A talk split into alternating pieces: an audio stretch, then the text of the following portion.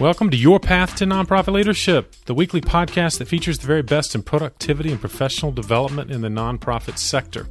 I'm your host, Patton McDowell, and happy to bring you ideas and resources so you can strengthen your professional development plan. Thanks for listening and for your encouragement. Glad to bring you these weekly conversations with national experts who are on the cutting edge of philanthropy. And in fact, I had a fantastic conversation this week with Melissa Brown, who indeed is a national expert. She brings 30 years of experience in the nonprofit sector and is considered one of the top philanthropy speakers in the country. I can certainly see why.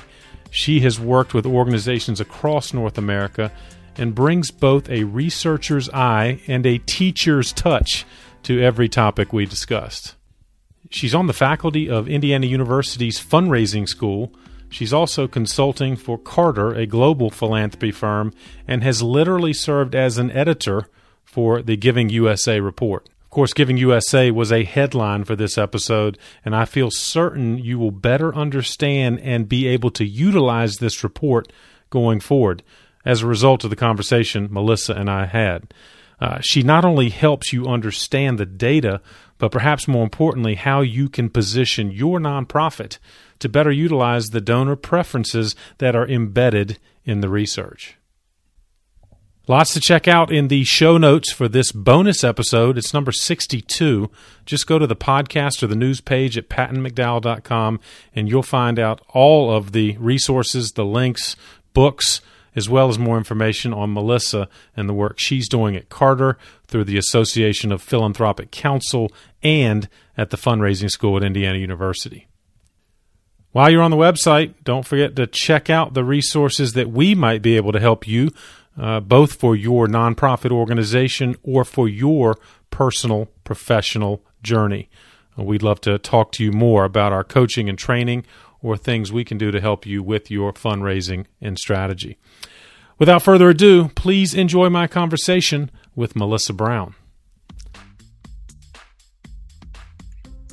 Melissa, thank you for joining me on the path.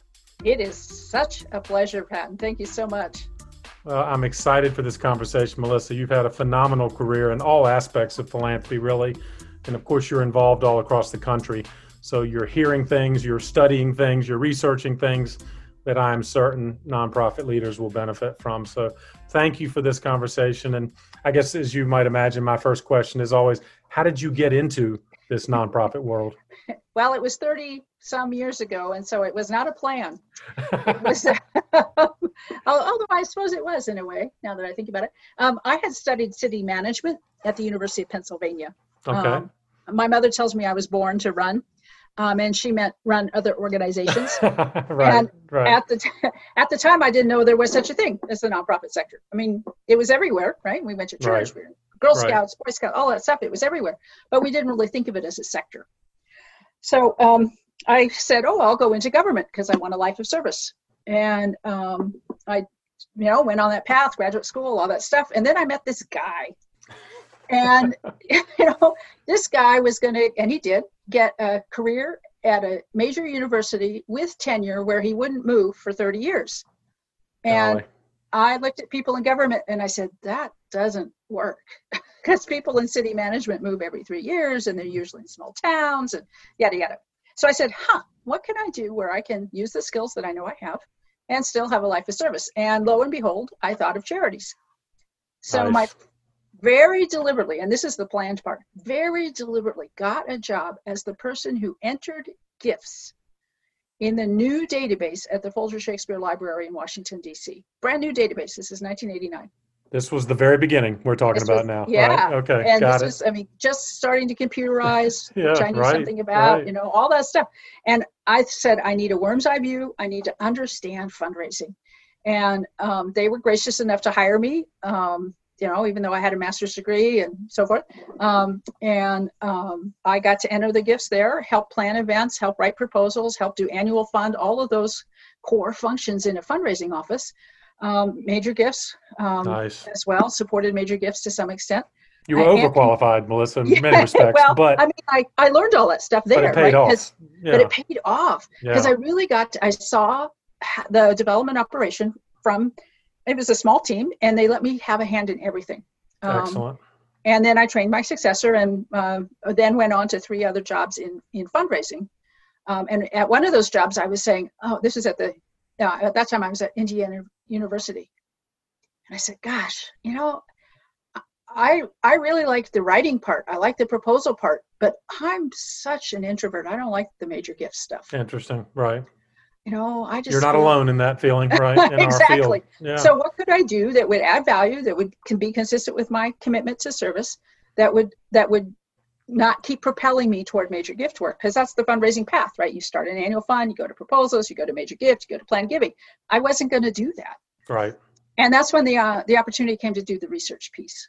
Um, and because I'd been in five different types of organizations at several different levels, uh, Worm's Eye View all the way up to 30,000 feet, where I was assisting the director of development. Um, I, and I had some other skills, you know, with that master's degree thing, those other skills played sure. into the research part. And so that's how I slid over into the research piece in 2000. And teaching too, right, Melissa? You've done a uh, fair uh, yes. amount of teaching for sure. Yes. Also on the research side. Both, or, actually. Okay. The um, yeah, it's, uh, the fundraising school is affiliated with the Lilly Family School of Philanthropy. It's actually right. the the seed from which the Lilly Family School of Philanthropy sprouted. Um, it, the fundraising school was founded in 74, but it moved to IU in 87. Um, the founder, Mr. Rosso, um, wanted it to live beyond himself and his wife, and so he gave it essentially to IU. Um, and that is the kernel that from which the IU Lilly Family School Philanthropy grew um, uh, from that time. So they were already paired, you know, and I was doing the research and the fundraising. I was doing research and fundraising for the School of Philanthropy. Um, and the fundraising school said, you know, even though you're an introvert, you can act well enough to be a to be a faculty you can teach member. it. You yes, can teach indeed. it. Would you yes. like to teach? And so I said, sure. And uh, so I've been teaching for them since '98, um, yeah, online and in person uh, for both for for the fundraising school. I actually taught at the university level in a couple graduate school classes. Um, and of course, I do my own webinar sessions and now podcasts with you uh, uh, when asked, when given an opportunity. It's fantastic. And again, I'm eager to unpack several of your layers of expertise and, and obviously how this applies to nonprofit leaders, because I know you have suggestions around that, in particular, how leaders should utilize research and things like that. But let me ask you I've been asking all of our guests of late um, how are you operating in this virtual environment? Have you found any tips or tricks that have helped you stay organized in this kind of unusual circumstance? Well, I, um, yes and no. In that I, I, have done a lot of work virtually since I formed my own company in, in 2011. Right. Um, in part because I had a national client base and I was based in Indiana. So uh, it's you know data work. You don't have to be on site. So the telephone uh, was great, and we did a lot of by telephone. I happen to really like Zoom. Um, and so sliding into that uh, was was cool. The thing before everybody I, else learned Zoom too, you already had Zoom, right? Well, you yes. already good at it. I don't know about good at it, but I I used it. Um, but the thing that I have the biggest challenge with, and you and I experienced this uh, just today, is uh, time zones. You know, I work around the world. Actually, I have clients in Canada, Panama, South Korea. Wow. And um, I use this, these apps for setting calendar uh, appointments. Uh, I use one called Calendly, and I put everything on my Google Calendar, uh, which is my you know my dashboard for everything that I, I, have to do. And then if I I happen to travel, it, it, things get messed up. So I have to master that how to get my computer to be on the same time zone I am. I think it's a, a little function. I just have to get in there. um, but to keep myself on track, I, I track everything in Google Calendar, all my deadlines, all my projects, um, and it's free, you know. And uh, good point. Um, and I can keep track of everything. I also use a notebook uh, to record conversations and then I type up notes. Um, because if I type the notes, then I can search in my computer to find the notes of that particular conversation. If I just leave it in the notebook, uh, you know, I have to flip through pages and I can't always interpret what I wrote. So um, I really, I really try to keep typed notes as soon as I'm done. Uh, Makes total sense. And as as an expert researcher, I'm not surprised that you have mastered some of those techniques. Uh, as the rest of us continue to try to find that piece of paper on our desk, right? That is right, lost. the back of the envelope that has the key key information you need. Yeah. Indeed. Um, well, again, Melissa, I'm excited to get into several of the uh, kind of prominent research projects you're involved in, and as the headline of this episode suggests Giving USA is uh, prominent among all of those studying philanthropy in this country, and um, I wanted to talk about that. You know, what are, what are some of the headlines from Giving USA this year? And of course, in, in a year of such uncertainty, I'm curious how you would describe some of the findings, and frankly, should we rely on them given the uncertainty around us? Uh, yes, and yes. Good. So, um, giving I edited Giving USA for ten years, and then um, I, when I formed my own company, I started being a commentator about Giving USA. So, for your audience, I'd like it to be clear: I'm not editing or involved in the production of Giving USA at all. Gotcha. I'm now a consumer, just like uh, most of your listeners will be. Um, so what I look for, um, you know, there's the headline number. How much did philanthropy grow? That make that's what often makes the headlines. Once in a while, it comes down, but not very often. Um, but I'm looking at trends, and I really, really care about trends that help me understand our current period. So the Giving USA that came out in June of this year, uh, you know, announced nearly 450 billion in charitable giving. That's yep. good. You know? Yep. Yep. And it was a slight increase, uh, you know, in in current dollars. That's great and it was still uh, almost 70% from living individuals. That's consistent oh, since I before I was born. Um, okay. I have gray hair, so it's been a long time uh, that it's, uh, individuals have been the major source of giving. But I'm really interested uh, for this particular year in what Giving USA historically tells us about giving in times of recession, in times of uh, I'll just call it a natural disaster. It's really the the um, um, this pandemic, pandemic, world. Yeah, right. right. I was thinking plague, but the yeah. pandemic. it's close, right? Yeah. All right. Um, what it tells us about giving in times of natural disaster, what it tells us about giving in times of recession, and what it tells us in times of uh, economic unemployment. Um, and uh, I'll try not to take the whole podcast about this, but there are some key findings. Good, good, um, please. And they're not necessarily published in Giving USA 2020, but givingusa.org is releasing subsequent studies um, that their team has um, done, has uh, shared about about those topics. So one finding is that giving uh, doesn't usually go down during a recession. Um, it, it, might grow very slowly, uh, but it doesn't usually go go absolutely down in, in uh, what we call real dollars adjusted for inflation. Now, um, the exception is, of course, the recession from 2008 and 2009, and then get, we did see giving decline that year. That was so such a bad, deep uh, recession where, where we had uh, stock market down, assets down, housing market upside down, unemployment up, all those all those bad things. This time we have unemployment up, but the stock market is also up. Right. And which is weird. exactly. Um, Seems but counterintuitive, doesn't it? It is. It is completely counterintuitive, and I don't. You know, who knows how long it will last? But um, when the stock market is up, give people give appreciated stock. It's, right. it's still one of the tax um, benefited ways to make a charitable gift. So um, in 2020, many people have started giving more actually um, in response to the COVID crisis, not only directly for healthcare, but also for food banks, uh, human services, uh, helping people with tu- um, tutoring their kids at home when the uh, home based education, all those things are inspiring additional grant making. And then, of course, we have the social equity, racial justice issues coming up as well right. that are also inspiring additional giving. Um, so this year, I mean, all bets are off about which direction. There are counter pressures. One pressure is the recession that, you know, with unemployment so high there for a while, um, the that could pull giving down. But we also have the the pull pressures of the the needs being up so high. Um, and that's the disaster giving piece. We see giving go up and by billions um, in times of disaster. We saw almost 2 billion after the um, crises of 2001. We saw um, about 5 billion after the Hurricane Katrina and the Indian Ocean tsunami, and there was another right. hurricane in the United States that year. So, um, 98, Hurricane Mitch in, in the uh, Caribbean, we seek giving people respond and dig very deeply in times of crisis. So, those two are operating together. Um, and part of the challenge for charities is to be able to explain uh, to their constituents uh, yes, we understand the pain that you're feeling. It is a tough time. Here's how we are helping people in our sphere, whatever your sphere is. Here's yep. how you can help those people too. And make a really clear case for whatever you're doing and how it's helping people through this tough time, whether it's That's music, so well education, or, yep. or, you know, anything. Because it, it is a natural disaster, and so you're saying that that yep. is a similar design, and and perhaps we should use that as we make our case. Mm-hmm. I think it's if you can, you know, clearly not every organization uh, will right. find that a good fit, but um, many organizations are in some way or another helping the people through this time, and to you tell that story and invite people to to partner with you to reach that those goals that you have. The other way I wanted to say for trans was every organization is in a subsector. So there's health, human services, education, environment, all of those. And uh, the national trend for overall giving is not necessarily reflected in each subsector.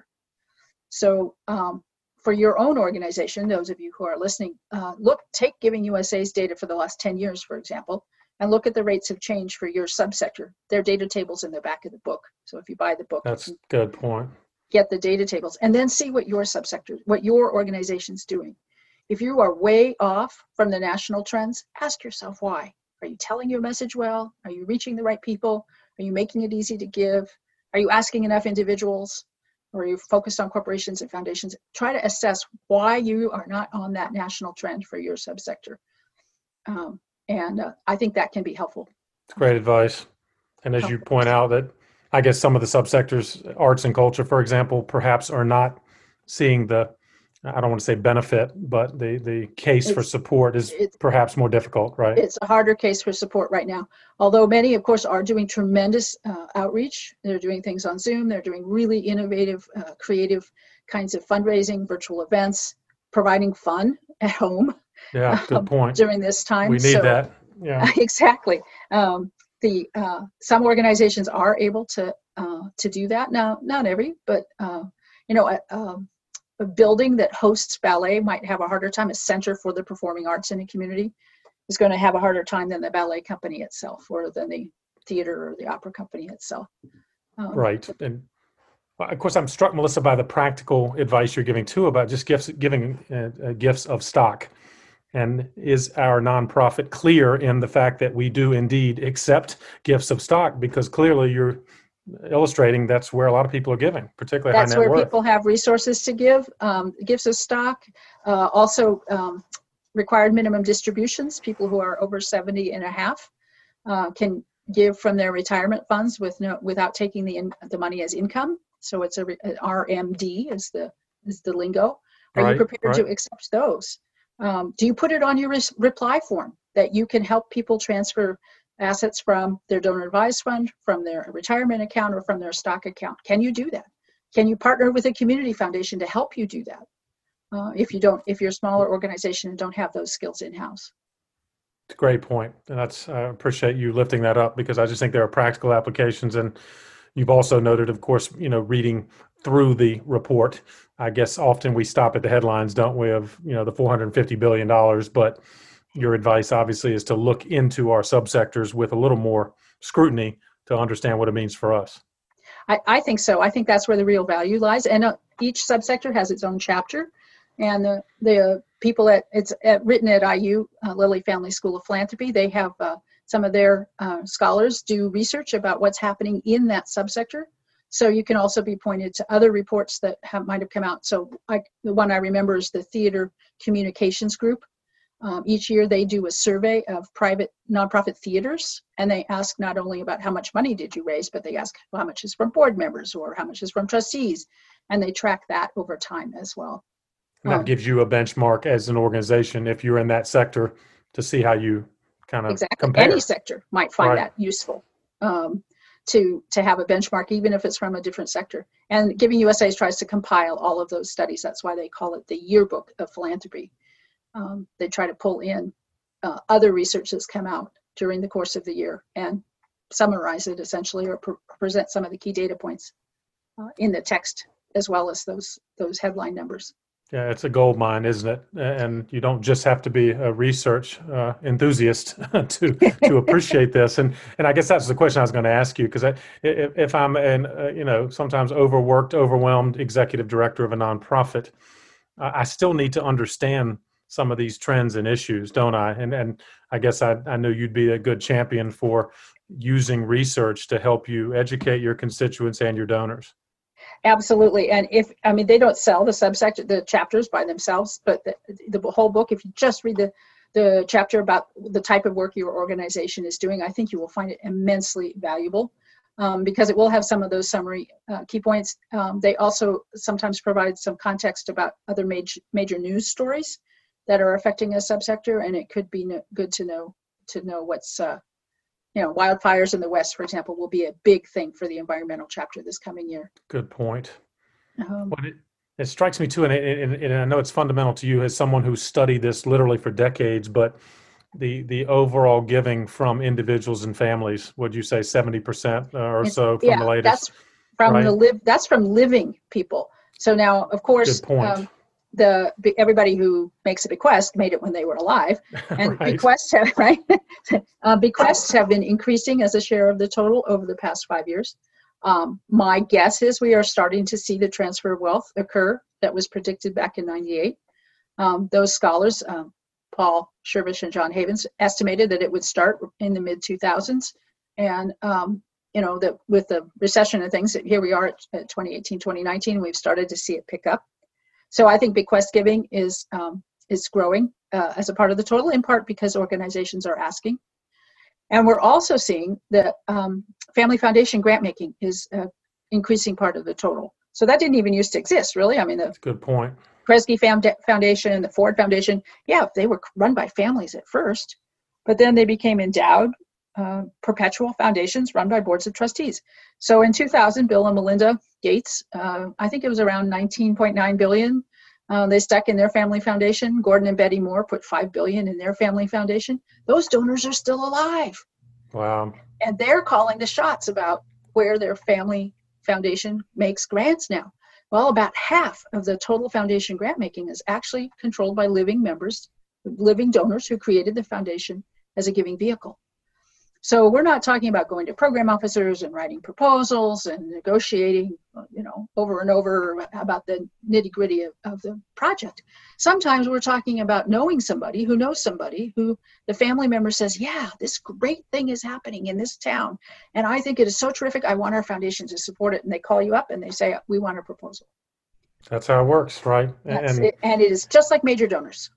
I was just going to say, and so the takeaway for a, a nonprofit leader is well I, I, think sometimes there there's we get enamored with the corporate philanthropy because there is indeed some corporate philanthropy but melissa that is going down is it not as it's the individual and family the, goes up yeah right? it's about 5% of the total corporate philanthropy is um, and of course some of that is actually family philanthropy too because the company is closely held and the families use the, the right. corporation as a giving vehicle um, but the actual um, uh, family philanthropy is being driven now by those large family foundations. Um, the rest of us, uh, I can't compete with Bill and Melinda Gates. I mean, they put $19.9 billion into a foundation on one day, right? And I might put $19.90 into a charity on any given day. So um, that's where a lot of the individual uh, giving is originating now. And knowing who, who it is in your community who's on the board of a family foundation or a family foundation that started in your town where the uh, heirs of the family have moved away. How do you reestablish links with those heirs? Um, you know, get those 990s, nine, uh, the 990 PFs, private foundations, and look at the board membership and see if you have connections there. Because that's advice. how they're going to learn about your work is through the, those board members. You don't ask the board member, can you give me a grant? Right. You ask the board member, hey, uh, we have a really interesting project. I'd like to send it to somebody. Who should I contact? Help me at least get in the door, right? Right. For that discussion. Right. Right. Right. What about the the uh, what uh, appears to be an increase in donor advised funds or giving through community foundations or other vehicles like that? Mm-hmm. Does the report reflect that, and if so, how? um, there's a different report, the donor advised fund report, that comes out usually in November. This coming year, I think it'll be in 2021 because of the delay in the filing okay. requirements, right? Right, but, right. Um, but uh, it actually reports very carefully about donor advised funds. It's put out by National Philanthropic Trust. Uh, and you, there, you're not. It's not just an appearance of an increase. In, uh, there's an actual bona fide increase in the number of funds and in the assets in donor advised funds. Um, and there's a couple of reasons for that. Um, and one of those, community foundations, like you're talking about, um, they're very good at asking for those funds. It's right. Their stocks and trade has been for a century. Um, but we also have the um, the funds that are run by what are now called national charities. So National Christian Foundation started running a bunch of donor advised funds. Yep. Um, that's fine. That's one of the great ways to give, and and people love them because they can they can like sell the company. If I sold my company, if I had any money, you know, if anybody wanted to buy my little company, right. and I, and I made a whole bunch of money on it, it would be a good idea to use to give a bunch of money to charity. But I might not know exactly where I want to give my money right now. Indeed. Um, I do happen to know, but I might not. You know, I might be a donor who does hypothetically, not. right? Exactly. right, hypothetically, hmm. um, and so I could put it in a donor advised fund. I could then get my kids involved and say, "Hey, girls, I have all daughters. How how should we give this money away? What do you think?" And then uh, it becomes a way to educate the next generation about philanthropy. That's one reason people use donor advised funds. Indeed. Another one is because they have what's called the wealth event, and you know they're making up their mind. Um, another one is anonymity. Um, there are donor advised funds that have been created by people who sign the giving pledge, and that's because those people do not want to be hassled at cocktail parties, uh, asked right. for gifts. Right. Uh, all of which are, are terrific reasons. Um, there are also donor advised funds now that are being created as a form of workplace philanthropy. There's a couple of them where the company invites the donor advised fund sponsor essentially into the company and says, We want to make it easy for our employees to give. We'd like you to, you know, create this interface for our employees.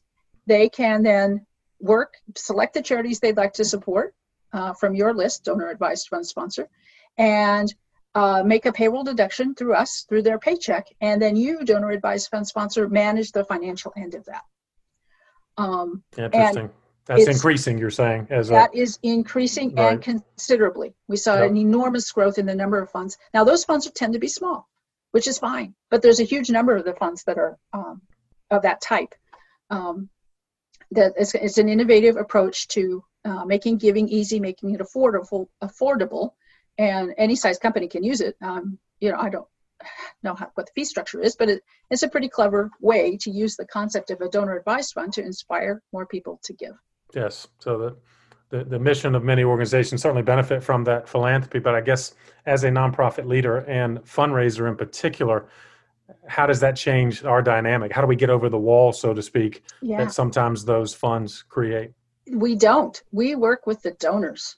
The people who are initiating those gifts are the same as the people who would be initiating a, a gift by giving through a credit card or in the old days finding a stamp and a pen and an envelope and a checkbook. right. Um, and we, we're just trying to make it easier by making it a single transaction. So you can use, um, put something on your website called DAF Widget, W I D G E T. Um, it's actually a thing, it's free. And you can put it on your website saying, yes, if you'd like to make a gift through a donor advised fund, use the DAF widget. Click the donor clicks on it. It goes to, it gives them a list of all the fund sponsors. They can click on their fund sponsor, log in, and make a gift. Great um, point. Just just make it easy. Um, put on your reply devices. We can help you make a gift from a donor advised fund. You know, either call us or let us know that that's what you want to do. Uh, some donor advised funds make it difficult um, to track back who the uh, the donor is. You know, right. anonymity is a part of it. Yeah, they're so, trying to, right. Right. So um, some charities are asking their donors, uh, yes, I'm going to make a gift from, I'll just use Charles Schwab. Okay. Um, and uh, I'm going to make a gift from Charles Schwab of X amount. Um, and so that when that check comes in from Charles Schwab, the uh, charity has a, a, ability to call that donor, say, hey, we got a check. I just want to make sure this is yours. Make sure you get credit for it. want to thank you for your gift. Um, so that because otherwise it's too anonymous and the charity won't know who who initiated the gift. So I put that on response devices. Same with uh, required minimum distributions. Good you know? point. Right. If you want to make a, uh, if you're 70 and a half and above and you want to distribute from your retirement funds tax free, just let the charity know that you're doing that because otherwise they might not know that that check that comes from whatever retirement uh, fund source you have, that that check would be a gift from you. But the point is, we just need to make sure that our donors know we're open for this kind of business. That's at yes. least three you've added. And I don't think, frankly, a lot of nonprofits make clear that we can mm-hmm. help you with a legacy mm-hmm. gift, with the right. required minimum distribution, with the gift of stock, and as you suggest, the donor advised fund. Now, I'm going to add a new one. This study hasn't come out yet. We're, we're trying to roll it out here in the first week of October. But um, I did a project with a company called Newport One, and uh, we found that PayPal, more donors say that they want PayPal than say they want to give by credit card. Interesting. Um, and frankly, I love it. I love giving by PayPal. It's super easy. I just log into PayPal. Usually, the my demographic information copies right over, um, and super simple for me as a donor. And um, it's uh, you know, I get a nice little summary. I get a thank you from the charity. Everything's you know, I got all the things I need. Um, and just make it simple. If you have a way to let people give by PayPal on your website, or I mean, it's a little more complicated on a response device, but you know, tell right. people they can go to your website and give by PayPal. People like that security. Um, that's an increasing aspect of online giving now that uh, people want to know that their information will be protected, and so far, PayPal's been really good at that. And that's a trend we need to uh, mm-hmm. accept, don't we? Mm-hmm. And, yes. Yes. Uh, well, fantastic practical applications of all this. I guess uh, finishing up the Giving USA report, Melissa, anything else that you think someone that is trying to understand it needs to know uh, in addition to all that you've shared so far? Top line changes, trends for your subsector, overall trends, dig around for information about um, disaster giving and, and recession giving. Um, understand what other reports are out there in your particular subsector. No, yeah. I think that's pretty pretty comprehensive. that's well done, and, and, I know you could have done that for several hours more. I know, uh, yeah, given probably. the depth you. Uh, so I'm grateful as our as our, our listeners that you were able to summarize it. And obviously, I'm going to encourage all our listeners to you know do your homework, uh, get to know this report and uh, make it part. And I would think if I'm an executive director, maybe a session with my board and mm, or yes, staff, help, right, helping to help the them board understand. understand. Yes, yeah. so many people come on the board and they're not very experienced in, in philanthropy, and they say, "Well, go talk to whoever the biggest employer in town is. They'll give exactly. us." Uh, no, um, it's really the individuals, the people on your list already. Um, sometimes you need ways to help build your list. That's a different session, Patton. We can do that later. Yeah, exactly. We'll have to add that to part two, right? so, educate your board members um, that uh, that it's that you have to invest in individual fundraising. And it takes time. There's absolutely no doubt about it. It takes time. It takes people power because people give to people. It's just that simple. It's well put.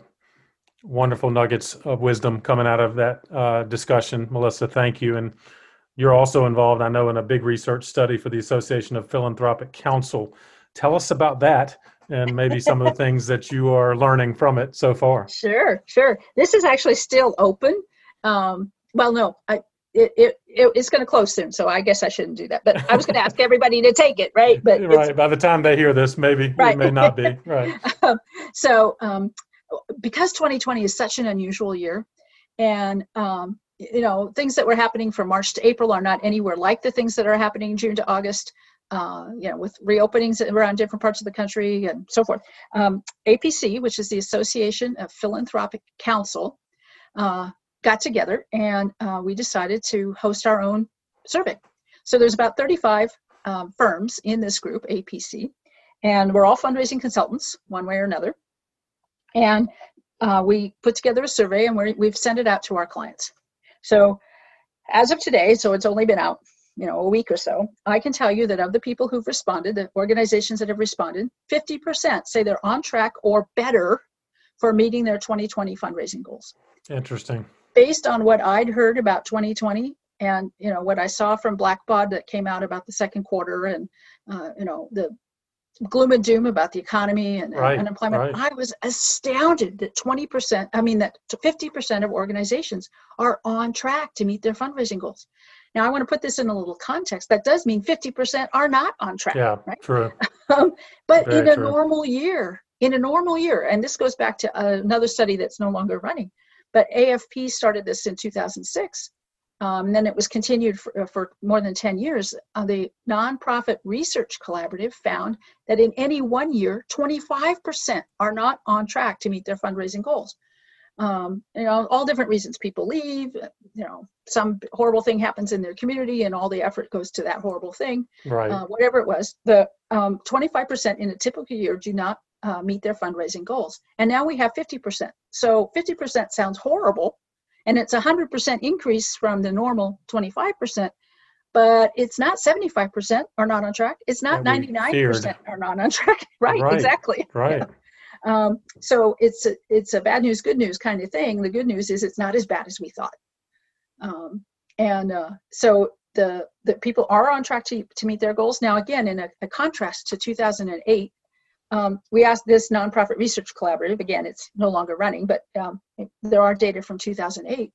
Uh, that group asked, "What fundraising mechanisms are you using? Are you using online, you know, direct mail, major gifts, yada yada, uh, requesting uh, gifts from board members and so forth? And which ones are succeeding? Where are you raising more than you did last year at this time?" So in 2008, the uh, fundraising mechanisms that were working to help nonprofits raise more money, to the extent that there were, were board gifts and major gifts. So really yeah. relying on the deep pockets, the super committed people at the core of the constituency that were helping the nonprofit get through that really tough year of 2008. So now we're asking the same question. We modeled the questions on what the Nonprofit Research Collaborative was doing so we could have this comparative. In this particular survey, it's virtual events and email. It's not board giving. It is not major gifts, although they're, they are successful. The ones that are driving success right now are virtual events and email.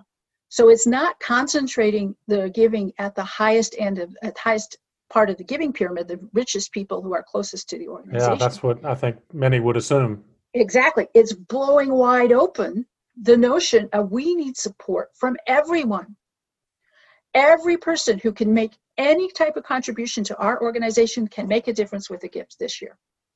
So the virtual events, a lot of there's a lot of examples of really fun, creative things that people have done.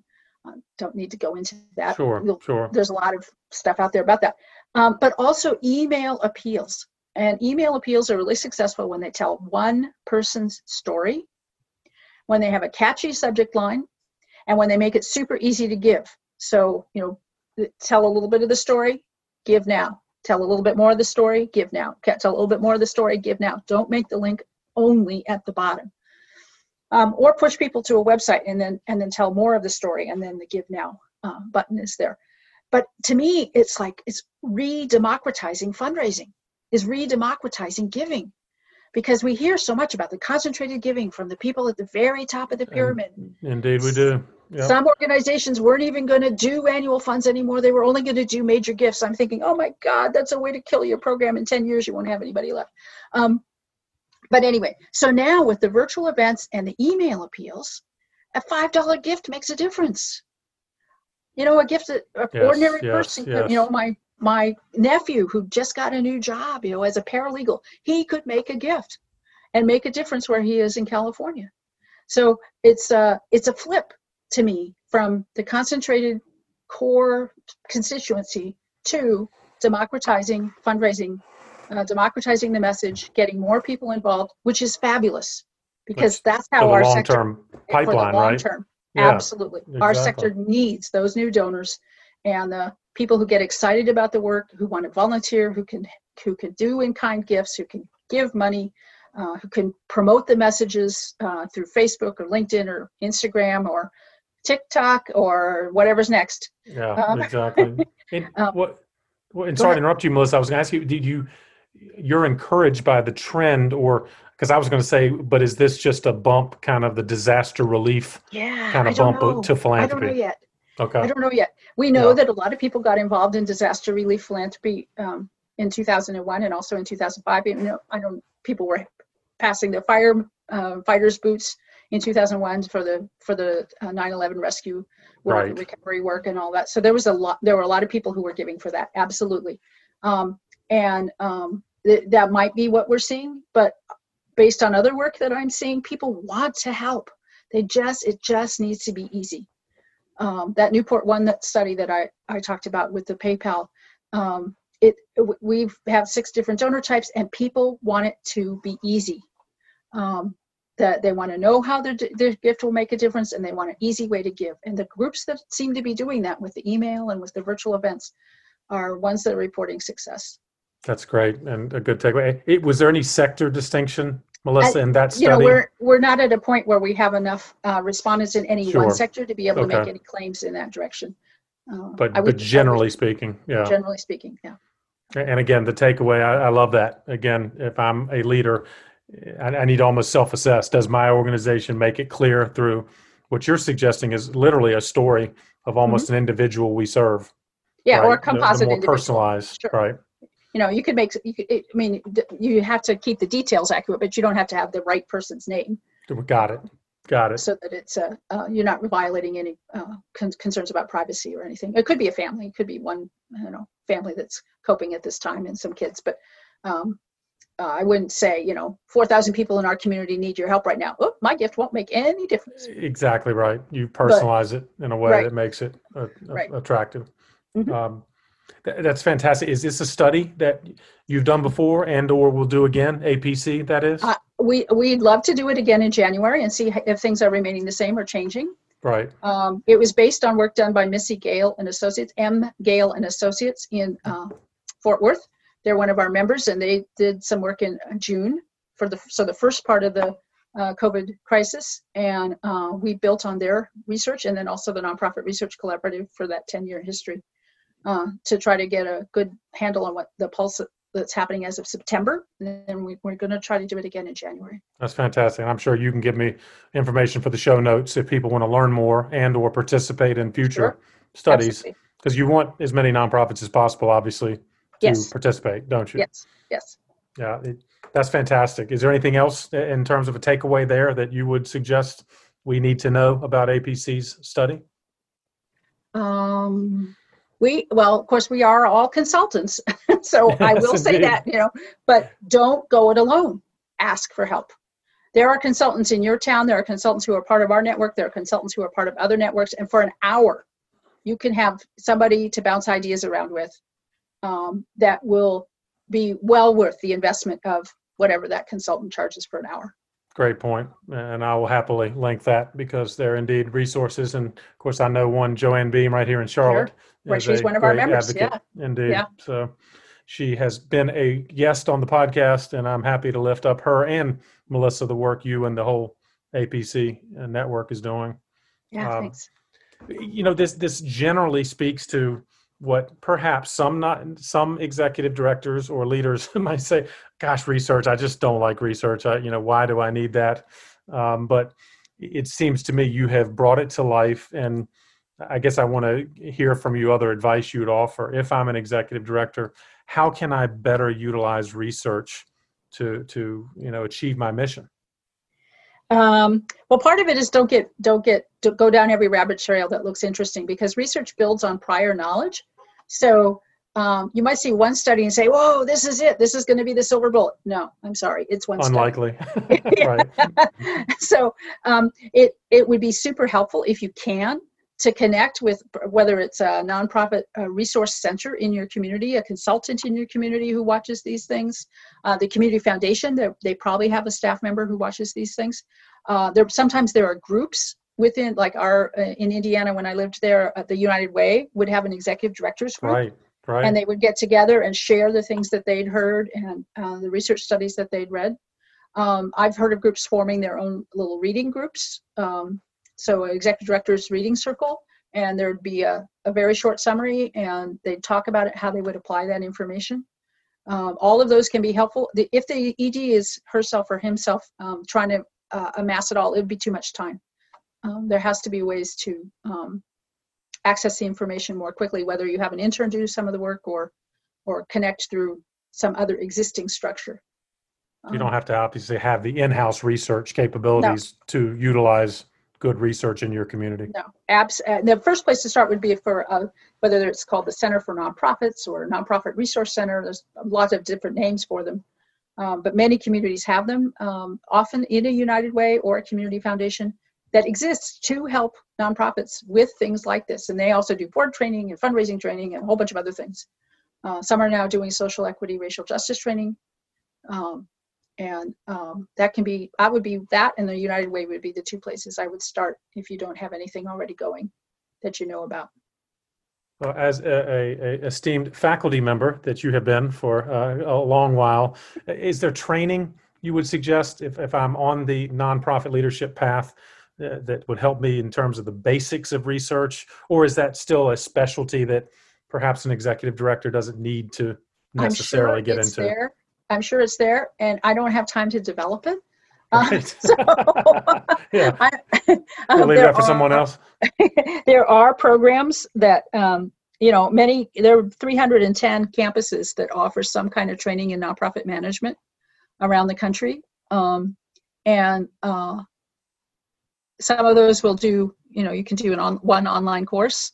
I i'm going to recommend a couple books if i may. Oh um, i love that. And you know that's are, on my list for you anyway right, right, i do. These are not specifically research focus okay. but i for that 30000 foot view of how to run an organization i found these two invaluable. And one is the logic model handbook i think they call it. Um, it's uh, by lisa knowles and her co-author whose name i uh, need to remember. Um, find it, yeah. Yeah, I have it um, at the notes that I made after you sent me. Uh, Logic Model Guidebook: Better Strategies for Great Great Results. Lisa Knowlton, I had her name wrong. K N O W L T O N, and Cynthia Phillips. And I use logic models for everything: program design, fundraising, planning, evaluation design. Indeed, executive directors need yeah they need all that, don't they?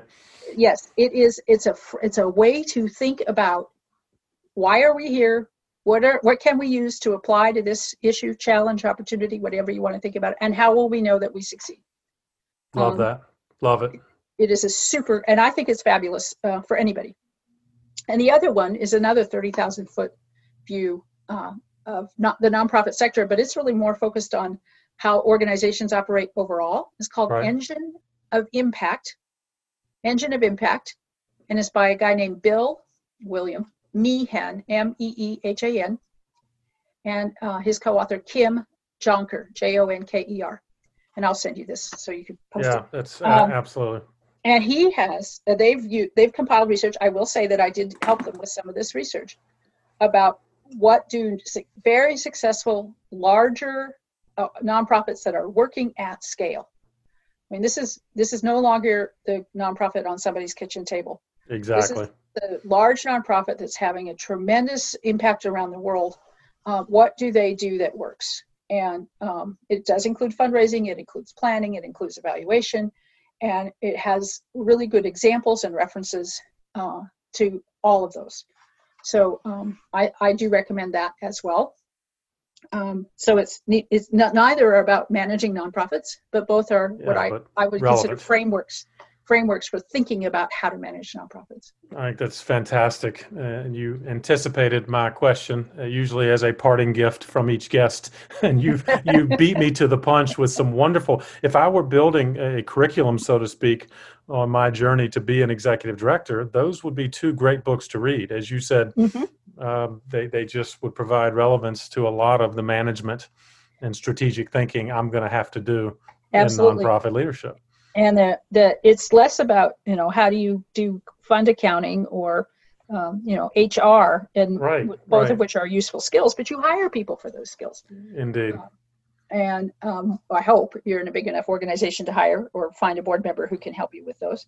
Right. Um, and and much more why are we here and how will we know we made a difference those are the if you can't answer those questions you do not have a successful case for support could not agree more and uh, melissa this has been a gold mine of resources in terms of both studies uh, the the promise of research in general how i can incorporate it i guess other advice as you work with nonprofit leaders i know all over the country all over the world now Anything else you would add to this great list of resources? Well, this is one actually from my friend Abby von Schlegel, um, also a member of APC, the Association of Philanthropic Counsel.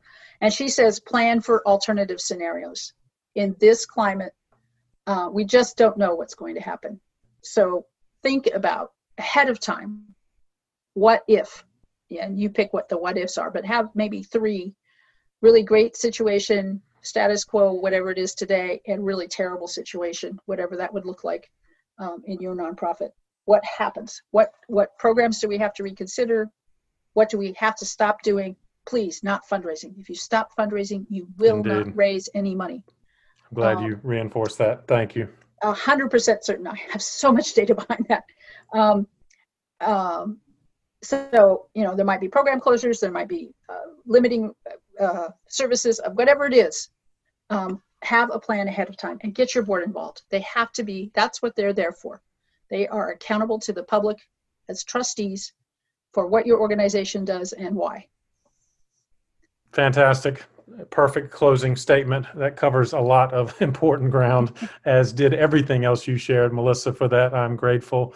Um, we will obviously include as much of this as we can in our show notes and would love to share where people can find more about you. And I guess you're involved with multiple organizations. So maybe could you tell us where we can go to find out more?